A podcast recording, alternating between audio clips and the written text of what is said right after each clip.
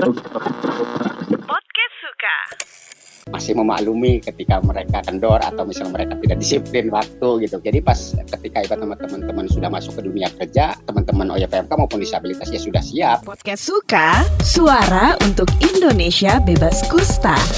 Podcast Suka.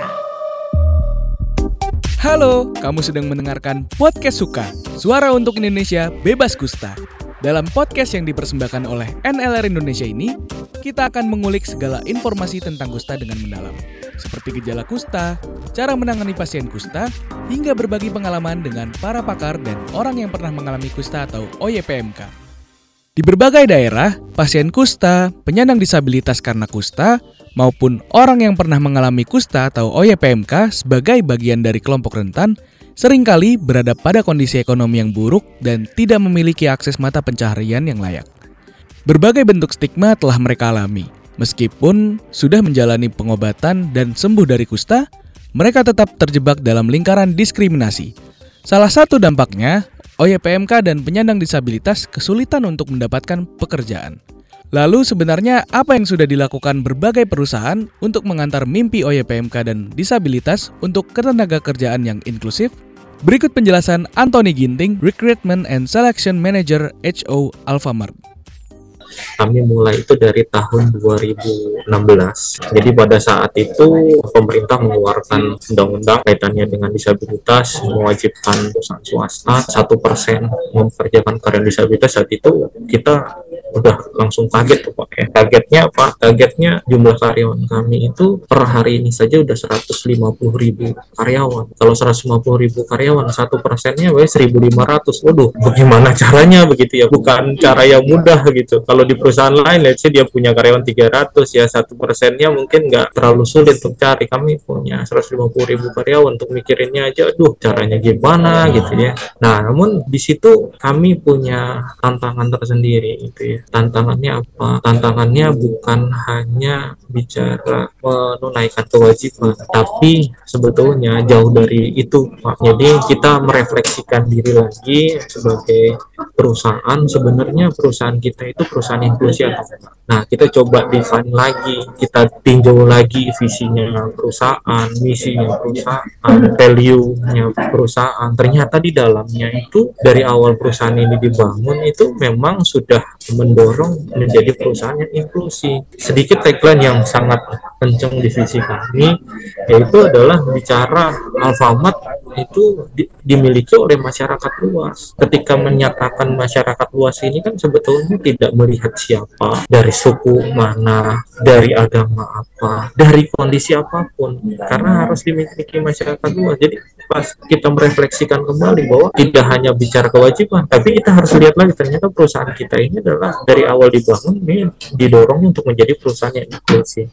Dari situlah yang kami coba dorong uh, ke manajemen itu tantangan luar biasa ya Pak. Manajemen pasti banyak tanya, nih nanti emang konsumen nanti mikirnya apa tuh kalau dia mau pekerjakannya? Wah tega banget ya Alfamart mau pekerjakan disabilitas gitu ya. Waduh, itu aja di awal udah berat gitu ya antara beda beda sudut pandang nanti Betul. berdampaknya terhadap konsumen itu seperti apa. Adanya Undang-Undang Nomor 8 Tahun 2016 membuat berbagai penyandang disabilitas bekerja di suatu perusahaan. Hal ini menjadi tantangan tersendiri bagi penyandang disabilitas karena mereka harus dapat beradaptasi dengan lingkungan kerja. Bertemu dengan orang baru tentunya bukan hal yang mudah. Diskriminasi yang telah dirasakan oleh penyandang disabilitas tentu dapat menghambat proses penyesuaian diri. Lalu, apa yang harus dipersiapkan oleh OYPMK dan penyandang disabilitas agar siap untuk terjun ke dunia kerja? Berikut penjelasan Abdul Mujib, Ketua Forum Komunikasi Disabilitas Cirebon.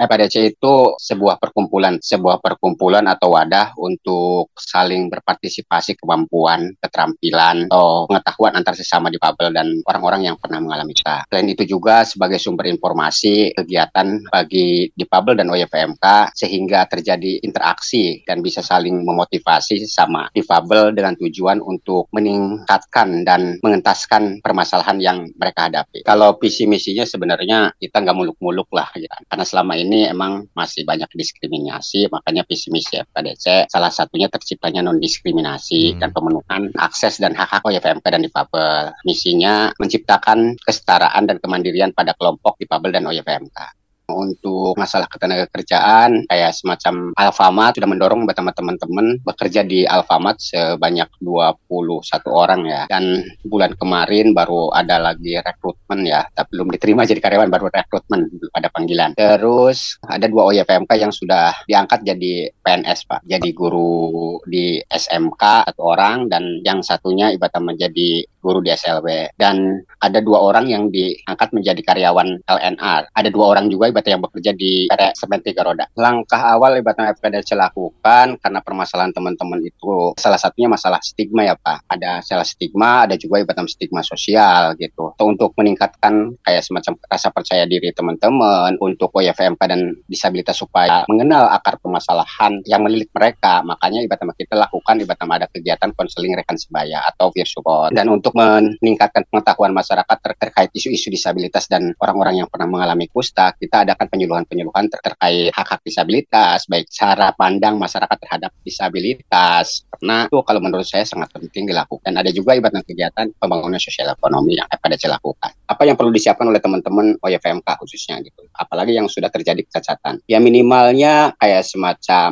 kita harus kalau misalnya yang sudah ada luka otomatis ya kita harus melakukan perawatan diri supaya ibadah terlihat bersih dan ibadah membuat orang ibadah tidak memberikan ibadah stigma. Itu ibadah yang harus dilakukan oleh teman-teman gitu. Dan untuk teman-teman orang yang pernah mengalami kusta gitu. Yang kedua jadi kayak semacam kesiapan mental juga karena kita akan hidup di dunia yang lebih inklusif dan nggak nggak cuma sekumpulan ibarat teman-teman yang pernah mengalami kusta dan atau disabilitas gitu. Otomatis kita harus menyiapkan mental gitu. Karena ketika ibarat nama bekerja di lingkungan yang ini gitu apalagi teman-teman belum punya pengalaman ya harus ini karena kalau di perusahaan kan ada deadline terus kayak semacam disiplin waktu juga harus. Beda ibaratnya ketika bekerja dengan ikut teman disabilitas misalnya. Masih memaklumi ketika mereka kendor atau misalnya mereka tidak disiplin waktu gitu. Ya harus menyesuaikan itu harus kita pupuk dari hmm. awal gitu. Jadi pas ketika ibarat teman-teman sudah masuk ke dunia kerja teman-teman OYFMK maupun disabilitas ya sudah siap gitu. Jadi nggak kaget gitu ketika mendapatkan target-target tertentu atau nggak tidak ngerasa kaget Terima kasih sudah mendengarkan podcast Suka, Suara untuk Indonesia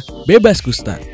Untuk ide dan masukan, silakan email ke podcast at kbrprime.id dan tulis di bagian subjek podcast suka hashtag suara untuk Indonesia bebas kusta.